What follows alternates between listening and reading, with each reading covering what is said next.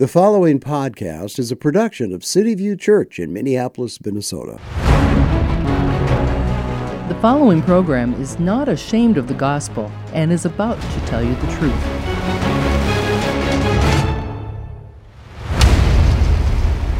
Because a lot of times it comes with the misconceptions about what urban is. Because a lot of times we think urban is minority, it's inner city, it's these things, but really, urban, and when I talk about new urban, is both density and diversity. It is these worlds coming together and like addressing these issues. When I think about urban, I think about minority, majority, multi ethnic spaces, right? When we think about this new urban, the way I define minority, majority, multi ethnic, minority, majority is formed in two ways. One, it is where the minority is the majority place like Atlanta. Atlanta, Georgia has 60% African Americans, and so the minority is the majority in that context. The other way is like minority majority is a place like San Jose, where the largest population is Hispanic, but it's 17%. And then there's 15% Asian, 12% Anglo, and it goes on. So there is no true majority culture. Everyone is the minority. Sociologists tell us by the year 2042 that America will be a minority majority country. And what that means is that we need to come and think about new ways that we are engaging with people in the city. And so I really think it's important for us to think about relationships when it comes to the idea of ministering in a minority majority multi ethnic context. While America is moving to a minority majority multi ethnic, we got to recognize that the Bible is very fluent in speaking to these issues and addressing them in a lot of different ways. And so when we talk about this idea of ministering, we took a message that was homogeneous at the very at the beginning and then that made it multi-ethnic and that began to deal with and address the issues and that we can address it in a way where we can begin to strip our cultural preferences, our cultural nuances and begin to find where is the gospel center at everything that we're doing. And so I pray that as the world is becoming more minority majority, that we can leave kind of some of our homogeneous unit principles and move to a more multi ethnic way of doing and engaging missions as missionaries. Keeping our thinking challenged by God's truth is the focus of this podcast. We generate real answers from God's Word and from the practical application of that Word in everyday life. Thanks for joining us for the Thinking Out Loud podcast. Pastor Walt, I got a really, really hard question for you, but I think it's important that we address it before we get into urban ministry. And that is, you know, the cities in America, our city included in Minneapolis, St. Paul, is in desperate straits. So, as a churchman, as a statesman, how are you going to address it? How are you going to train the church in these desperate times to train them in desperate measures to reach them? A very simple but complex answer is we're going to go back to the Bible. We're going to go back to the book of Acts. We're going to go back to authentic Christianity. We're going to continue as a church to move away from the commercialism, the programs, the projects, the goal of growing large. I, it just really amazes me how many times I hear a church say, Our goal is to grow from 5,000 to 10,000. I say, that, That's fine. What's the purpose of that? Why do you want to do that? What is your ultimate goal? Is it for the glory of God or is it for the glory of your church? I just can't see, and maybe I'm wrong, I can't see putting those kinds of measurements on the church because there's such a poor gauge of what's exactly happening in the church. But Pastor Walt, don't you think that we train our pastors that way? I mean, they go to seminary, Bible school, whatever, and it's sort of ingrained in them through the training of the professors and the material is this is what you got to do if you're going to get the the job done in preaching the gospel to the world. You got to grow. Well, just in the last two weeks, two churches that have been around for a long time closed. And I was really shocked at one in particular. Churches are closing like crazy. We can't replant fast enough. And we're not coming to grips with the reality of where the church is at and how many people we've lost. COVID has wiped out churches, closed churches, because a lot of people just are not going back to church. People ask me, all the time. What's your secret or why is your church growing? I think there are some particular reasons for that, like our love for one another, our community. We have a very, what we call a, a clear path for discipleship so people know exactly the direction that we're going, but we really emphasize discipleship, becoming a follower of Jesus, becoming like Jesus. And the reality of all of this decline, these poor souls coming out of seminary, they're told that they're supposed to go and grow a church and their first interview and every interview in every church to follow is going to be what are you going to do pastor to grow our church? And 90% of churches in the country are declining or stagnant. We're not coming to grips with reality. We look at these exceptions to the rule.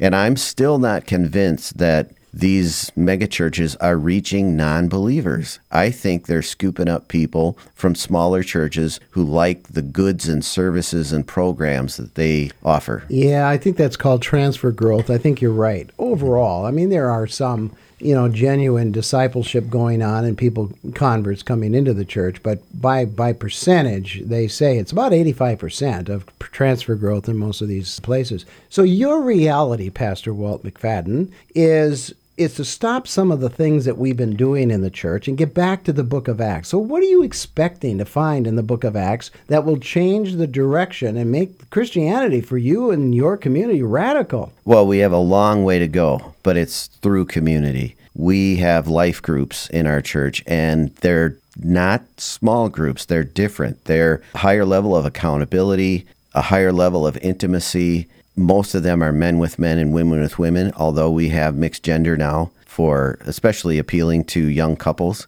and, uh, and couples that want to be together. But we've really ramped up the idea of community together. And we're saying this is about doing life together. This should be your primary peer group and the people that you hang out outside of church and outside of even the life group. One case in point last week, I walked into one of the restaurants around our church, and then there's one of our women's life groups. They're celebrating one of the young gal's birthday. That kind of thing where you get close over time, and it and it takes time, and that's not the incognito church that we have today, where we uh, we don't want to bother you, we don't want to require anything of you, we don't we don't want to hold any anyone accountable. People will respond to that if you step it up. They want a reason.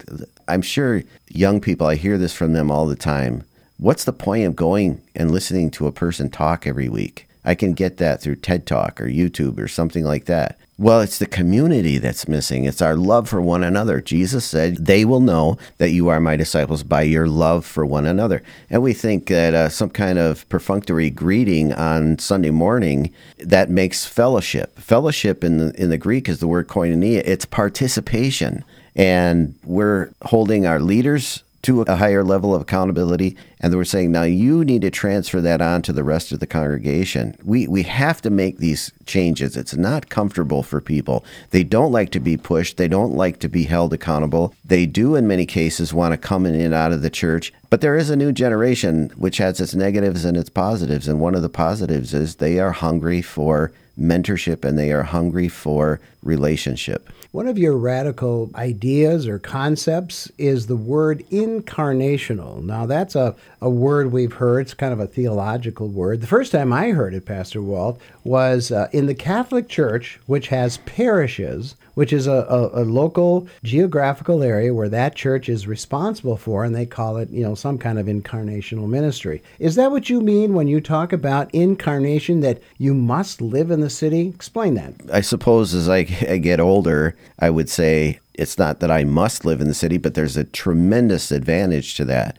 And because our church has about two thirds of our people living in Minneapolis proper, there is an advantage we live in our mission field. I guess that I would say that's the difference. It's not like so many of the churches which are depending on people to drive in. Of course, we have some people that drive in to church, a good number of them, but the heart and soul of the people that live in the community, and we understand and we experience. And we were affected by the George Floyd incident and the riots and the pandemic in a different way than people were in the suburban area. But I was taught that by Art Erickson from Urban Ventures and Chris McNair. They uh, talked about how you should be living in the in the neighborhood, and there's no question about it. Well, when I first got married, we were living in Eden Prairie, and that's a far cry from inner city Minneapolis. But after four years, we sold our home. We moved to rent a place in, on Bloomington Avenue, and then we moved into the church where I was serving for five years. The real decision came in the year 2000 when we decided to buy a home in the community. And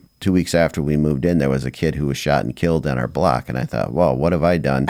and I watched other people move into the neighborhood and move out right away. We had some folks that moved in and they were barely on the, our block for two months and they found a bullet in their bathtub and they were gone. They put that house right back on the market. But we knew that God had called us there, and so we've we've owned two houses and we've rented at two different places while we're in the city. And I think we're approaching 30 years now. But the reality of what we're facing is going to affect everywhere. Everywhere in our country, we're going to have people that look different than us.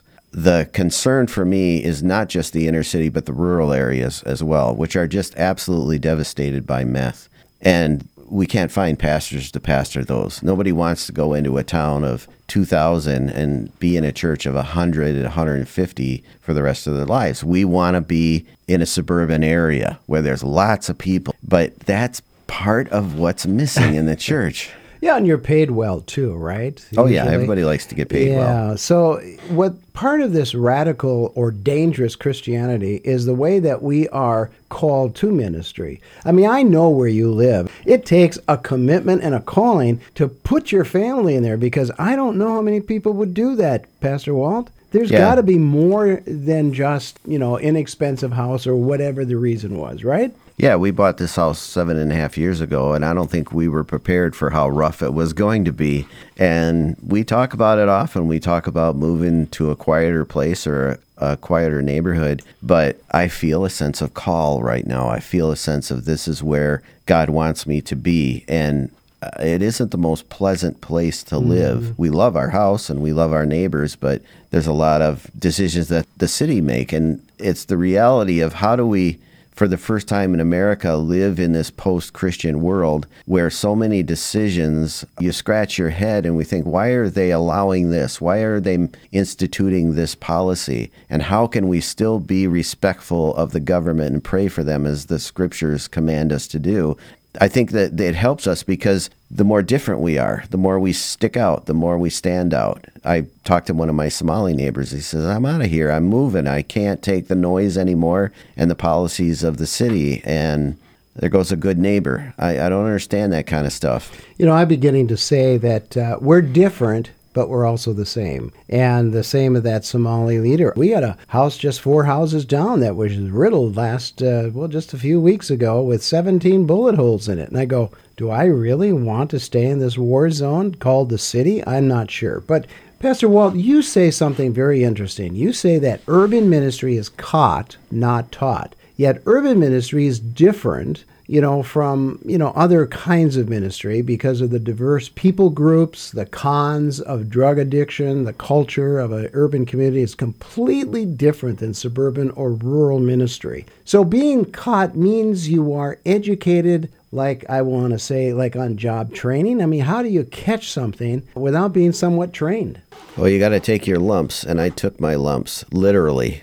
There was a couple times I got knocked over the head a few times in the early days of ministry. Really? Yeah, yeah. Some kid, he was choking his sister up on the bus. I was youth pastor for just a few years, and I was trying to get him calmed down. The next thing, I got knots on my head the next morning, and th- you know those are rough days. I was driving the bus around picking up kids on Crack Alley. That was the nickname of the street where the church incidentally wound up. E- even so, I've just noticed I feel a lot more comfortable.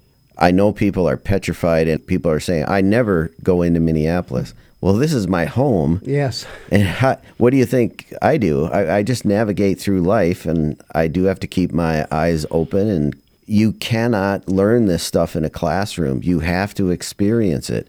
And we hear these stories about missionaries going overseas and they don't see a convert for 20 or 25 years, but then all of a sudden things start to break through when the people there realize this person is not going anywhere. They're committed to me. They become one of us. They understand our culture. I, and I really wouldn't want to change or trade that experience for anything else It's been good for my life, for my ministry, for my children, and I don't still don't understand why the term colorblind is taboo, but we trained our kids to be colorblind. And I have a daughter and a son who married people of color, and it's just natural to us that the it, we're comfortable there. I don't worry about even though there's all this crime. I don't worry about it. And, and my wife says, you know, it's amazing. We we have this bright white package up on our doorstep, and nobody comes up and grabs it. And I say, yeah, that's the Lord. The Lord is protecting us. We've never been broken into other than some guy went into our garage and stole something worthless one time. And here we are with a lot of, when we see on the crime apps, but you just learn to see like the Lord is with us. The Lord is honoring our faithfulness and honoring our call. And we both, as husband and wife, struggle now that we're empty, nesters. Do we really want to continue to stay here? And we think about, yeah, we've got a lot of church folks within just a couple of blocks that live by us, but you cannot teach this in a classroom. That's another thing that I would like to see change. I'd like to see how we train ministers. There's got to be more real world experience. I'm teaching at a Bible college here in the Twin Cities. and They train missionaries and they're in the classroom for two years and then they go overseas for 14 months. Mm-hmm. I'd like to see more programs like that. Yeah. Well, I came through uh, acceptable seminary, and you know there was only one class of all the. I think I took like 36 or 40 classes during that time to get my degree, and uh, I had one class, Pastor Walt, in urban ministry. That's all they offered. And when I went to my marriage and family class professor, I said to her, I said, Is there anything here in this stuff for urban families? She goes, No. I said, Why not? The research hasn't been done. So I didn't get a lot of help in terms of marriage and family for the urban community because it is a little different. And let me add this a lot of what is taught in seminaries is not real world experience. It's something that a person who hasn't been in that mission field for a while is teaching a lot of theory about diversity and multiculturalism, and I reject most of what is taught there. It's just a simple how we do church and what is the gospel and what is the kingdom. Jesus never ran away from anything because he was afraid, but we do it all the time in the church and we think that it's normal and we make excuses for it. I should never do anything out of fear. I should always have faith. I use wisdom and I use caution, but those are some of the, I'm just using that as an illustration, some of the attitudes in the church have to change if we're going to succeed. And this is a problem all over the world. Cities are exploding at unprecedented rates. Mm-hmm. When we think about a city like Minneapolis of three and a half million, and then we go to Tokyo, which is probably going to top 30 million people. Oh, it's, it's actually more than that. It's 37 million. I just looked it oh, up. Oh, that's crazy. 37 million people. I mean, that's 10 times the size and it's less than 1% Christian. And we've got a missionary that we support there, and he's just slogging away trying to just gather a few believers together. We got to open up our eyes to the city. Well, and I think there's a, a little of that happening in urban ministry as well. You slug it out, and sometimes the converts you have, you know, may not be able to support the church, or there's so many issues in their lives that, I mean, that they're a work in progress, really. So you're kind of a missionary.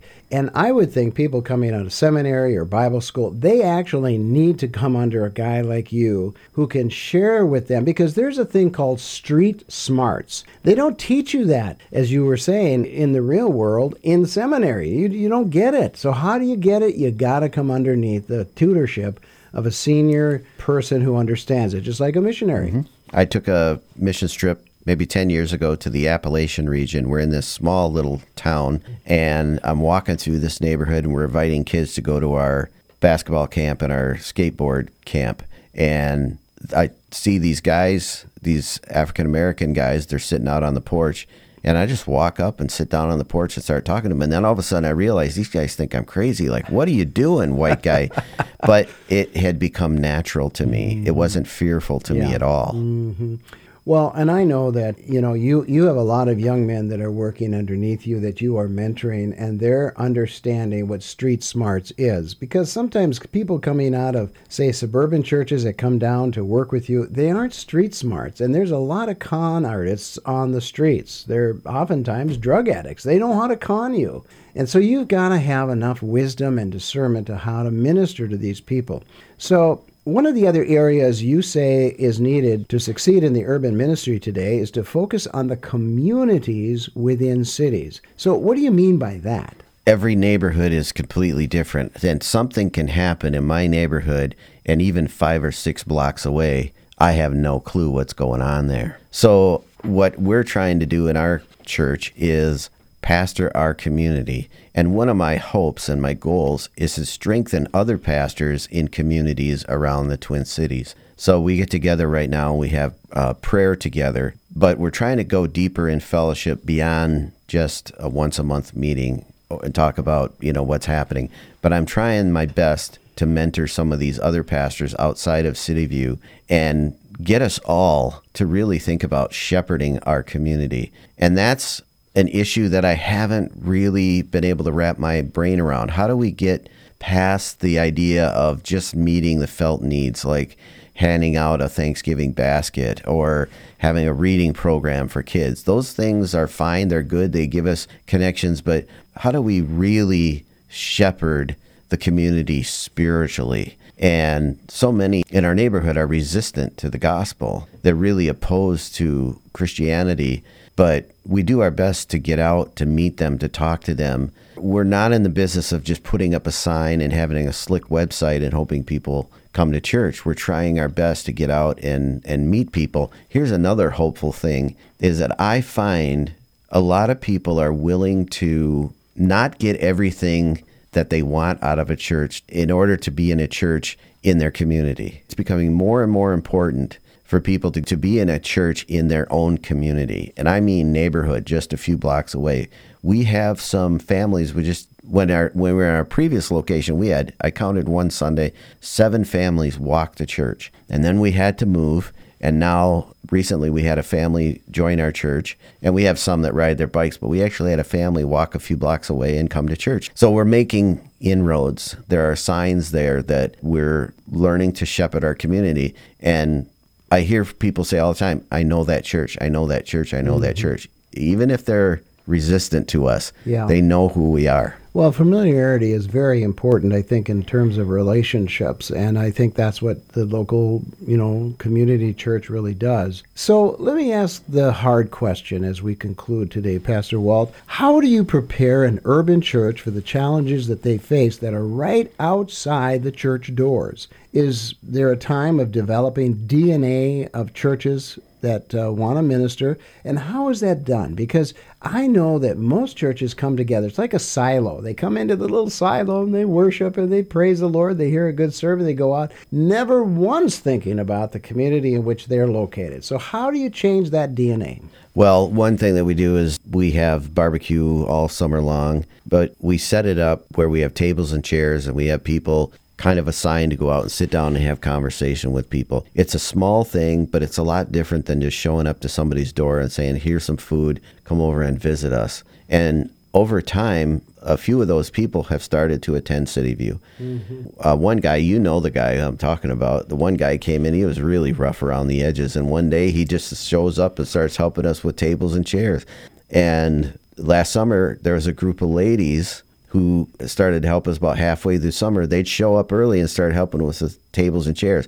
I don't know anything about them or their spiritual background, but I think I'm gonna I'm gonna tell them what I told this other guy. Like, you be, better be careful. You're gonna wind up here in the church. You know, and joke. he did, and he, he did, did, show up. Yeah. Yep, and he's there every Sunday now. Isn't that something? And uh, he said the church saved my life. I was yeah. lonely. I was mm-hmm. depressed, mm-hmm. but it is that personal relationship. It's nothing fancy. We can't depend fully on our website. Sometimes we just have to be out there and have that mentality of Jesus that Jesus is always looking for the lost sheep. And this is our community, and there's lost sheep in our community. And we have to be available and we have to be visible as much as we possibly can. And we also have a couple nights a week. We have outreach where people just go out in the neighborhood and pray for people. And it's always exciting to hear the responses from that. And there's been people who come to City View through that. And I was thinking, as my wife and I were back out in Eden Prairie at a mall, and I'm thinking to myself, man, I told her, I said, this place is a lot more colorful than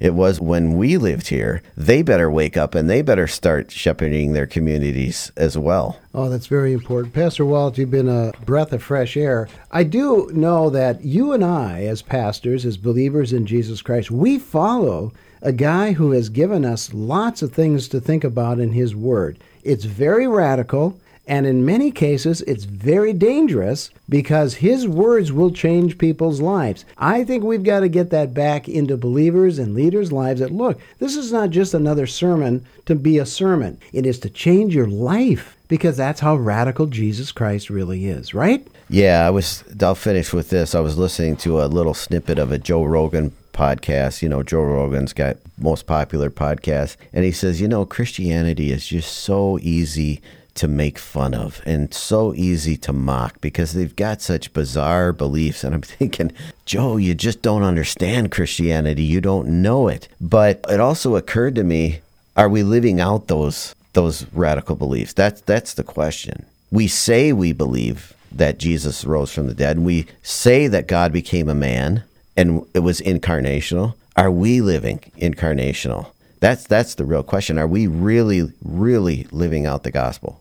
Pastor Walt McFadden from City View Church, thanks for joining us today, uh, as you always do, as you think out loud. Tell us a little bit about City View on a weekend. How do people connect? Yeah, we're on the corner of 31st Street and 4th Avenue South, South Minneapolis. Our service is at 10:30 on Sunday morning. We also have Spanish Bible study on Wednesdays at 6:30. Our website is in Spanish and English, cvcmpls.org.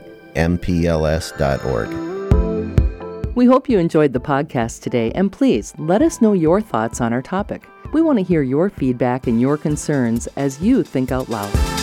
Please visit us at cvcmpls.org. That's cvcmpls.org.